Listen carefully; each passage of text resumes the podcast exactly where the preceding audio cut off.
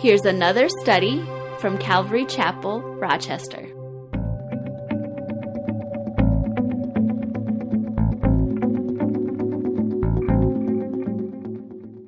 Ezekiel 19, verse 1 says, Move, Moreover, take up a lamentation for the princes of Israel. So this chapter is a lamentation. Remember, we went through the book of Lamentations. What is a lamentation? It literally means a funeral song or a tune, kind of like a dirge, a funeral dirge. It's basically expressing mourning in commemoration of the dead.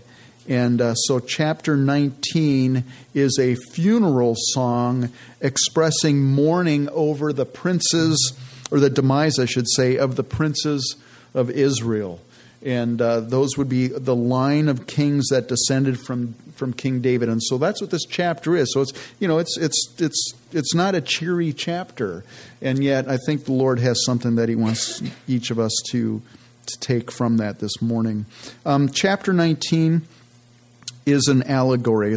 Um, remember chapter 17 with the eagle and the branch and the vine? It was an allegory, which is basically a fictional story meant to illustrate a principle or a truth. Chapter 19 is also written in an allegory. So it's a, it's a funeral song and a funeral allegory, I guess, is what you, what you would say or how you would describe it. And so, verse 2, chapter 9, he says, What is your mother? A lioness she lay down among the lions, among the young lions, she nourished her cubs. And so in this allegory, we have this lioness, a mother lioness, or well, that would be a lioness, I guess, but um, it's basically what this allegory is referring to is the tribe of Judah. Because if you go through the scriptures, um, the tribe of Judah, all the way back to Jacob's blessing of his son named Judah in Genesis 40, uh, 49 9, all the way through, Judah has been depicted as a lion in scriptures. And so this is speaking about the tribe of Judah. And of course, the tribe of Judah is who King David was from the tribe of Judah. So the lines of kings descended from Judah, one of the sons of Jacob. And so we're talking here about Judah, the nation Judah.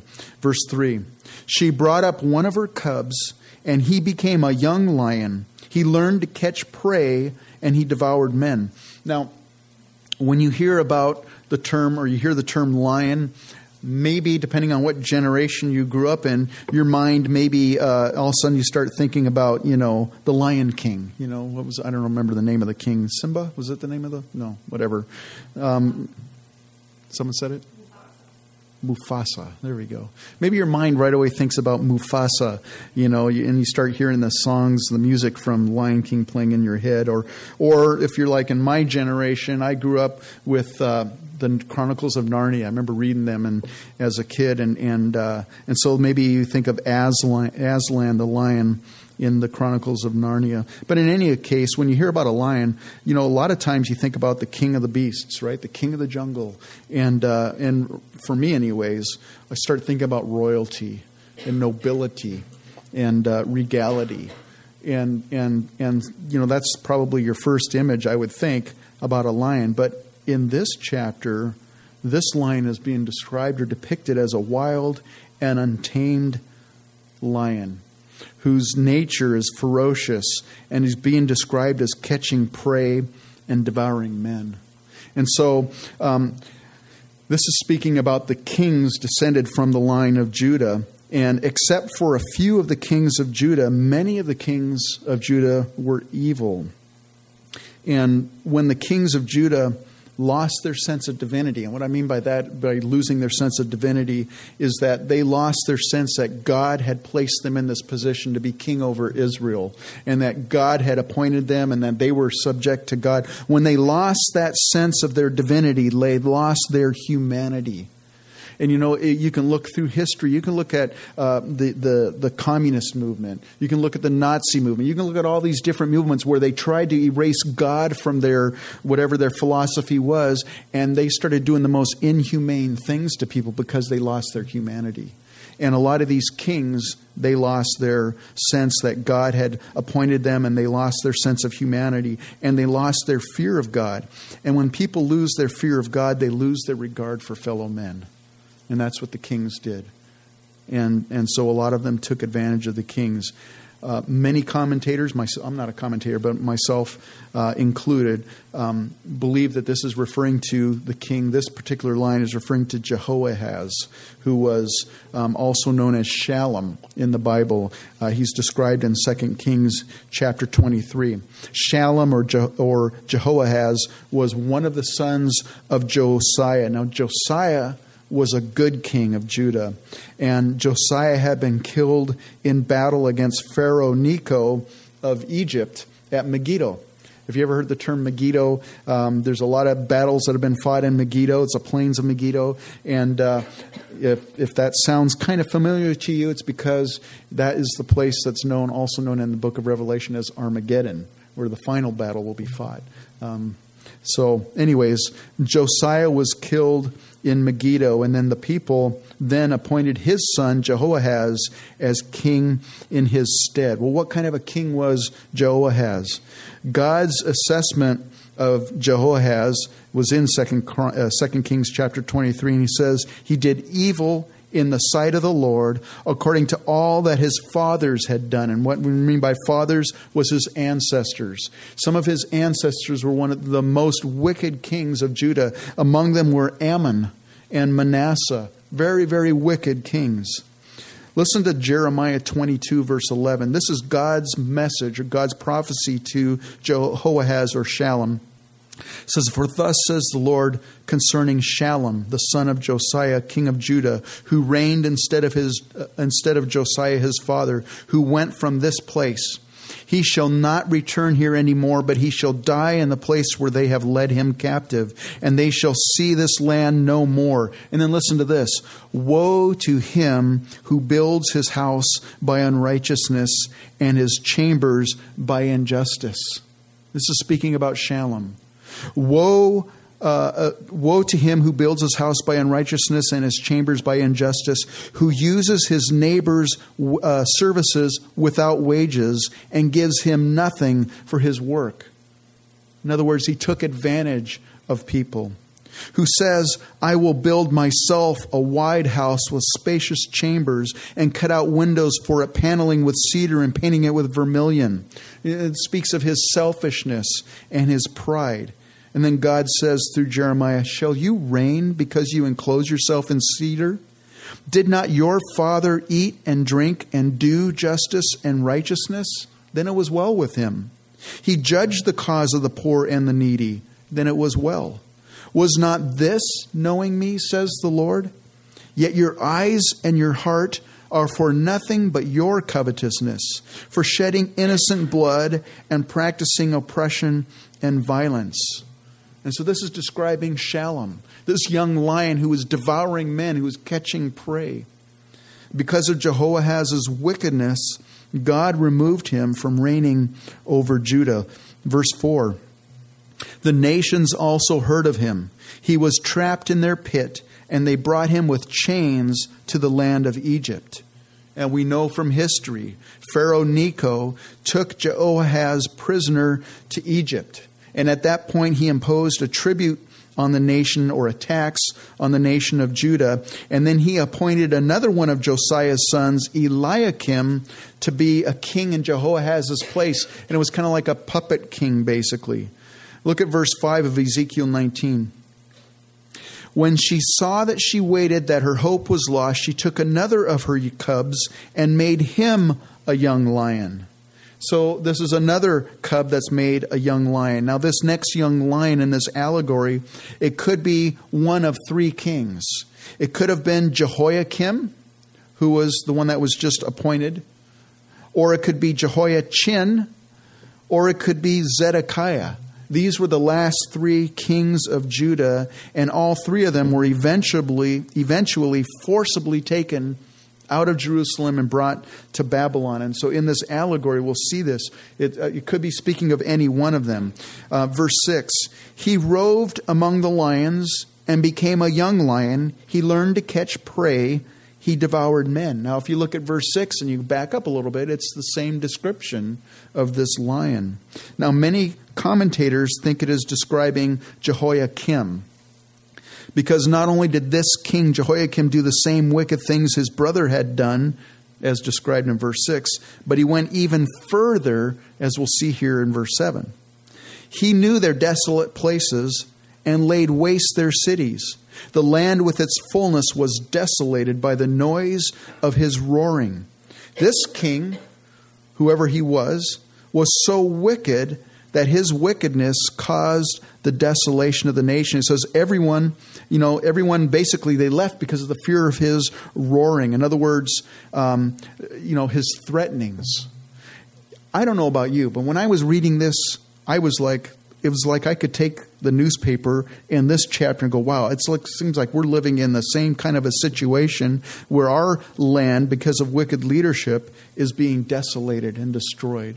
And, and you know, I, you know, not to get into a political thing, but you know, it's interesting to me that right now the party that's in power, if you if you voice your, you know, there's been people that have stood up against the policies of of this leadership that's in place now, and uh, it's interesting that somehow coincidentally now they're on the radar of the IRS or they're being, you know, the Justice Department is, is in, in investigating them for something. And it's like, it seems like they're trying to stifle any kind of opposition. I don't know. I mean, I'm not a conspiracy theorist, but it seems like it's that way. So I'm reading this and I'm reading like Fox News and I'm going, wow, it looks like we're kind of in the same kind of a situation. Could be. Well, anyways, this king, the things that he did, not only was he a wicked king taking advantage of people, but because of his policies and because of what he's doing, the land was being desolated by him, laid waste by him. Verse 8 then the nations set against him from the provinces on every side and spread their net over him. He was trapped in their pit, and they put him in a cage with chains and brought him to the king of Babylon. They brought him in nets that his voice should no longer be heard on the mountains of Israel. Listen to this description in 2 Kings 24 um, of uh, Jehoiakim. It's in verse 1 of chapter 24, 2 Kings. In his days, speaking of the days uh, of Jehoiakim, in his days, Nebuchadnezzar, king of Babylon, came up, uh, and Jeho- Jehoiakim became his vassal for three years. Then he turned and rebelled against him, and the Lord sent against him raiding bands of Chaldeans, bands of Syrians, bands of Moabites, and bands of the people of Ammon. So, in other words, the, the neighboring surrounding nations. He sent them against Judah to destroy it according to the word of the Lord, which he had spoken by his servants the prophets. Surely at the command of the Lord this came upon Judah to remove them from his sight because of the sins of Manasseh, according to all that he had done, and also because of the innocent blood that he had shed, for he had filled Jerusalem with innocent blood, which the Lord would not pardon. Now listen to this prophecy in Jeremiah 22, verse 18, regarding Jehoiakim. Therefore, thus says the Lord concerning Jehoiakim, the son of Josiah, king of Judah They shall not lament for him, saying, Alas, my brother, or Alas, my sister. They shall not lament for him, saying, Alas, master, or Alas, his glory. He shall be buried with the burial of a donkey, and dragged and cast out beyond the gates of Jerusalem. Pretty severe. Now, the rest of this chapter now focuses in on the nation of Judah as a whole. We've been up until now we've been talking about the kings or the princes of Judah, but now we're going to see that the people were just as corrupt as their leaders. You know, uh, it would be convenient to place the responsibility for all the bad stuff that's going on in our nation on our wicked leaders or that wicked party or whatever you want to say. You know, you know, it'd be easy to to force blame or say, you know, it's because of their stuff that the nation's the way it is. But, you know, in reality, although it doesn't seem like it, we have a representative government here in the United States. And the, the leaders that are in place, they're really a reflection of our culture, of our society. I really believe that. You may not have voted for who's in office today, but he's a reflection of our society as a whole. And so, you know, we don't escape that same condemnation. We've, we've allowed things to get to the way they've been. So, concerning the nation of Judah, verse 10 Your mother was like a vine in your bloodline, planted by the waters, fruitful and full of branches because of many waters. Now, not only is Judah described as a lion in Scripture, but Judah and Israel are also described as a grapevine in Scripture and a fig tree. There's other, there's other uh, symbolisms of Judah and Israel. But Judah and Israel have also been depicted as a grapevine in Scripture. And just like this grapevine had been planted in fertile and well watered ground, so God had taken the nation of Israel and abundantly blessed her as a nation. Judah, the nation, because Judah split off from Israel and Judah, you know, they split off the 10 northern tribes from the two and a half southern tribes. She couldn't blame her uh, environment because of her wickedness. You know, it's just because of the way things are. It's the you know, it's the, the age that we're living in, or it's the way I was raised, or anything. They couldn't blame it on God had on on, on their environment. God had blessed the nation of Israel. God had provided everything she needed. God said, if you, if you as a people follow me and obey my commandments, man, you're never going to be, uh, a, you're never going to have to, you know, borrow from other nations. You're never going to have nations come and attack you. You're going to be, you know, standing strong and everything. God had blessed them. Verse 11 She had strong branches for scepters of rulers. She towered in stature above the thick branches and was seen in her height amid the dense foliage. Strong branches for scepters of rulers. What does that mean? Well, a scepter literally means a branch or a staff and really, what we're talking about here is something that a king would hold in his hand, uh, in his right hand probably, and it'd be a symbol of power and authority. Maybe you've seen some pictures of kings, you know, and they, they got the robe and the crown and everything, and they're holding a, a staff or a, or a rod. It's known as a scepter. It just, it's just a symbol of their ruling, a symbol of their power and their authority. Well, there were some strong branches of kings in the past, some strong leaders in Judah.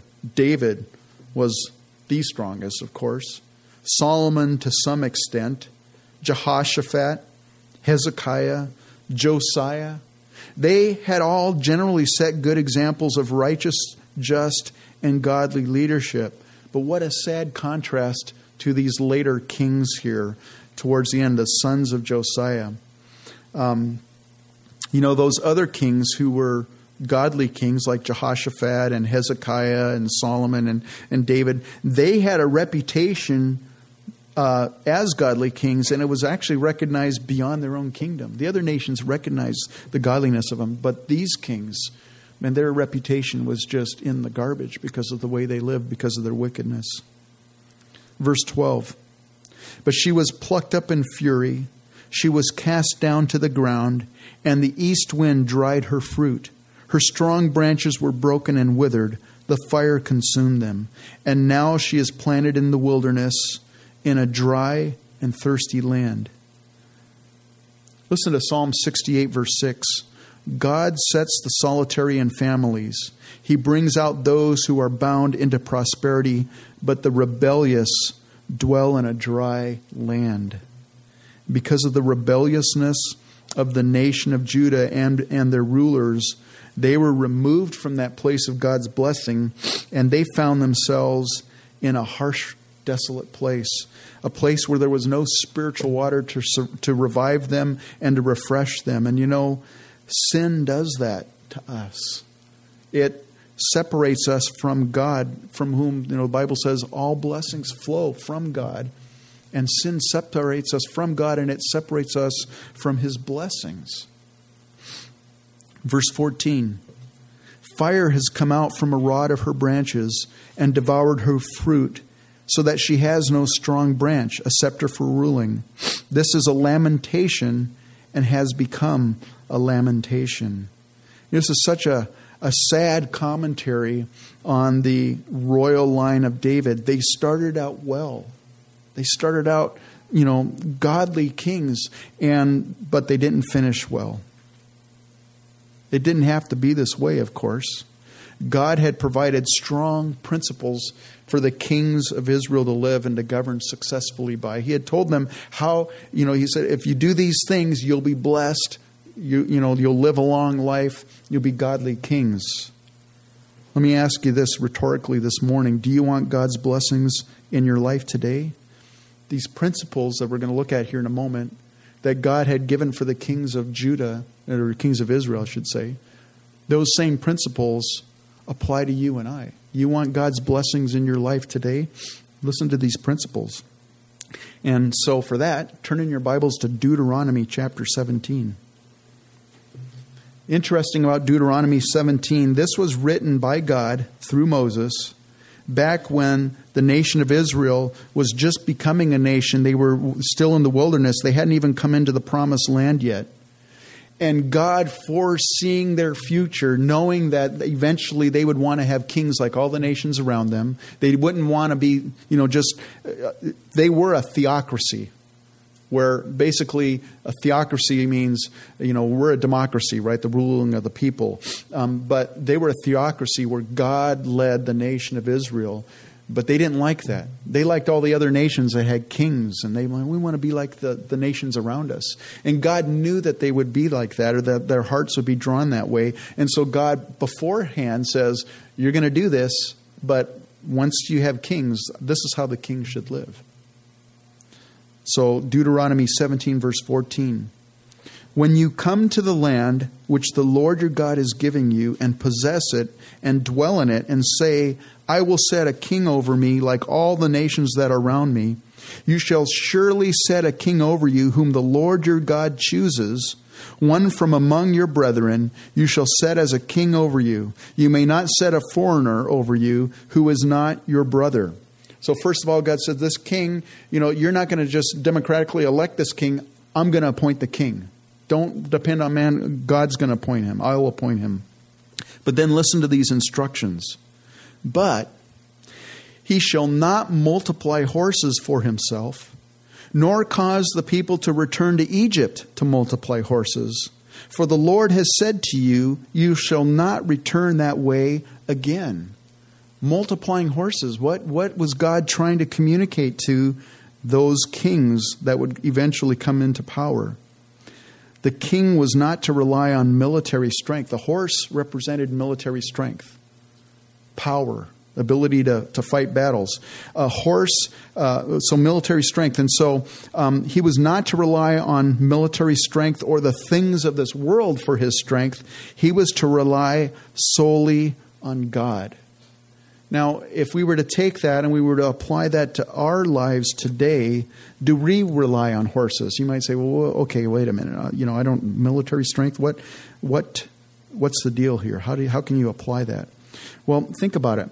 The whole thing behind the military strength was basically not trusting God.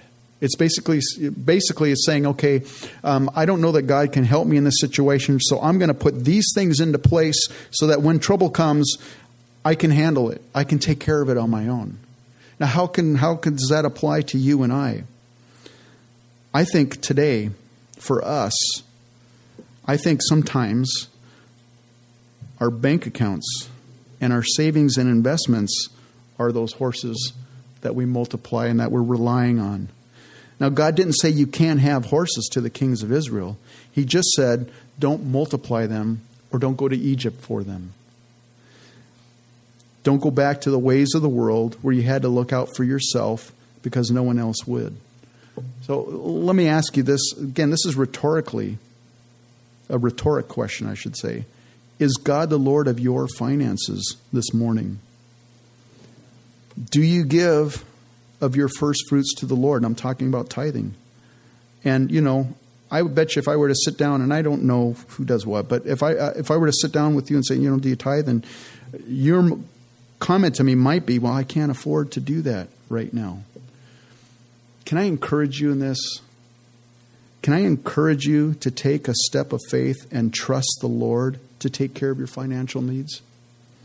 You know, in the Bible, putting the Lord God to the test is usually not a good thing. You remember uh, uh, who was the guy that set the fleece out? It was Gideon. Gideon, remember he set the fleece out and, you know, uh, to see if it, it, was God's will. God told him something. He said, Well, I'm not sure if that's your will, God. I'm going to test you. And so I'll, I'll, put this fleece out, you know, make the ground all dry around it and, and have the fleece wet. And God did it. And he says, Okay, well, let's do it the other way around. Let's let's make you know everything wet, but or the fleece wet, but everything else dry, and, and God let it do it. And today it's funny. Sometimes people you know, ask them, you know, are you know, they'll say, you know, I'm not sure if this is God's will, but I'm going to put a fleece out. And it sounds like such a spiritual thing. I'm going to put a fleece out. But you know, in the Bible, it's actually not a good thing to test God and to say, you know, I'm not really sure if this is your will, God, but I'm going to just see if this is your will. Putting the Lord God to the test is usually not a good thing, but there is one place in Scripture where God tells his people, Test me, try me out, check this out, put it to the test, see if it works. Malachi 3:10 he says this Bring all the tithes into the storehouse, that there may be food in my house. And try me now in this, says the Lord of hosts, if I will not open for you the windows of heaven and pour out for you such blessing that there will not be enough room to receive it. So, you know, do we rely on horses? Deuteronomy 17 continues. Neither, speaking of this king, neither shall he multiply wives for himself, lest his heart turn away. Maybe go, well, I can see the application there. You know, don't the bigamy is not good, right? Um, well, what's the deal here? This king was to be a one woman man. His family life was to be in adherence to God's God's will. Excuse me, God's law. Now, there was one king that multiplied many wives, right? Solomon. Solomon multiplied many wives. He went against this commandment of God. And it turned out in his old age, which is, I think, is significant, in his old age, those foreign wives that he married, they turned his heart away from the Lord. A life lived in compromise. If you're living in a, if you're compromising your your values, if you're compromising, you know, uh, if, if, you're kind of flirting with sin in your life right now, there's compromise in your life. It may not have, and it probably won't have immediate ramifications. You can probably get away with it for a while. But over a period of time, it'll always have a ramification. It'll always have a consequence. A little bit of, con- a little bit of, uh, of uh, um, a little bit of, uh, excuse me, uh, compromise now it'll have a consequence eventually. You know, these relationships are what led Solomon astray, and, and we are not to allow personal relationships to cause us to compromise our relationship with God. And that can happen. The Bible says, in fact, Paul says in 1 Corinthians 15 33, do not be deceived. Evil company corrupts good values, good habits, I should say evil company corrupts good habits. And so, you, you know, be careful who you, we're, we're, to be in the world. You know, we're not to be of the world, we're to be in the world. Um, I would hope that, you know, we have unbelieving friends that we're at least ministering to or witnessing to or we're you know we're interacting with the world and the culture around us um, but be careful where you get advice from be careful who you the majority of the time you spend fellowshipping with because they can drag you down They'll never bring you up. It's, it's interesting. You might think, you know, I think I'll be a, you know, I'll be this godly influence among my Christian friends and or my unsafe friends, and you know, sometimes, uh, a lot of times, I think they tend to take you down rather than you bring them up. And so, just a, a word of caution: um, don't let relationships get in the way of your relationship with the Lord. Another principle here nor shall he greatly multiply silver and gold for himself. You know, he was not supposed to be a lover of money. He was not to be influenced by campaign contributions or bribery, you know. He wasn't to be a lover of money. Jesus wrote in Luke 16, verse 13, No servant can serve two masters, for either he will hate the one and love the other, or else he will be loyal to the one and despise the other. You cannot serve God and mammon, which is another word for money. And then Deuteronomy 17 continues Also, it shall be when he sits on the throne of his kingdom that he shall write for himself a copy of this law in a book from the one before the priests, the Levites. And it shall be with him, and he shall read it all the days of his life that he may learn to fear the Lord his God and to be careful to observe all the words of this law and these statutes, that his heart may not be lifted above his brethren, that he may not turn aside from the commandment to the right hand or to the left, and that he may prolong his days in his kingdom, he and his children in the midst of Israel. So, one of God's commandments to the kings, you're to take the copy of this law, you're to write down the words of this law, and you're to have it with you, and you're to read it daily. Because if you read it daily, you're going to, you know, and live by it, it's going to preserve you from sin. It's going to it's going to guide you in all the things that you do. And so I think an obvious application for us today are we reading and meditating on God's word daily? Are we living by it? You know, are you basing every decision and choice you make based on, you might say, well, you know what, I, God's word, you know, it doesn't tell me specifically about this or that. Are you living by the principles and the precepts in God's word? You know, someone once said, sin will keep you from reading this book, the Bible, but reading this Bible or this book will keep you from sin. And it's such a truth, I think, for all of us. Psalm 119.9 says this How can a young man cleanse his way? By taking heed according to your word. With my whole heart I have sought you. Oh, let me not wander from your commandments. Your word I have hidden in my heart that I might not sin against you. God said, if you're going to reign, if you're going to rule, man, you need to have my word. You need to be living by it. You need to be reading it daily. And so we have to ask ourselves are we doing that? Are we living by that? Are we reading God's word and, and making decisions and living by it daily? If the kings of Judah had followed these principles, they would have governed justly and righteously. They would have stayed humble and not become prideful or power hungry. They wouldn't have turned aside from God's law. They would have been constant, it would have been constantly on their hearts and on their minds. So God had provided everything that they needed to do to be successful. And God has provided the same for you and I to live a successful Christian life. Sadly, the kings of Judah and Israel did just the opposite. And it wasn't too many generations after Solomon fact, his, the next generation, Rehoboam. You know, Rehoboam started listening to the advice of these young leaders instead of the older leaders that had some wisdom and they had been around his father. He listened to the younger counselors and they said, you know, do this, be, be hard on the people. And so Rehoboam did. And of course, the nation split at that point. And it just progressively got worse and worse and worse. There was a few times when a few, like Hezekiah and Jehoshaphat and different kings, turned to the Lord and they were godly kings. But generally, there was just a complete, uh, you know, downward trend in the lines of the tribe of, of Judah, the kings of uh, the line of David, I should, have, the tribe of Judah. And it got to the point where the temple was no longer in use. It got that far. God's people. It got to the point where they didn't even go to the temple. The scriptures had disappeared from public conscience. They didn't even have God's law anymore. That they neglected it to the point where it was gone. The knowledge of God was in short supply. And then one time, by divine coincidence, and I, I love using that term divine coincidence because there is no divine, you know, there is no coincidences, they're divine appointments. By divine appointment, Josiah He's, you know, he, he's wanting to restore the temple, so he sent in some workers to restore the temple. And some workers were in there, and they like, "Oh, look at these old scrolls!" And and one of the they showed them to the priest, and the priest opened the scroll, and it was God's law. And they hadn't read it for ages, for years. In his generation, nobody had read it. And they said, "Well, we better show the king this." And so they brought it to Josiah, and Josiah, when he read the scroll he literally he just tore his clothes in agony and he repented for himself and for the sins of the people and he turned around and he led a great reform in the land.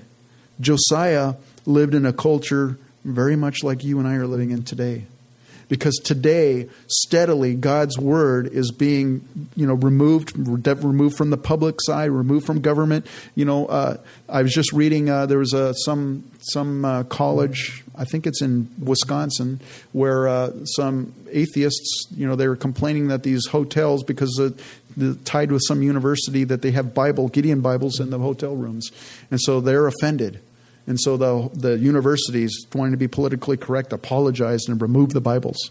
And now they're behind the counter, just kind of like, you know, now like the, the girly magazines behind the counter. You know, you have to ask for it. So you need a Bible? Well, here, we'll put it in a brown wrapper and give it to you. You know, that whole mentality.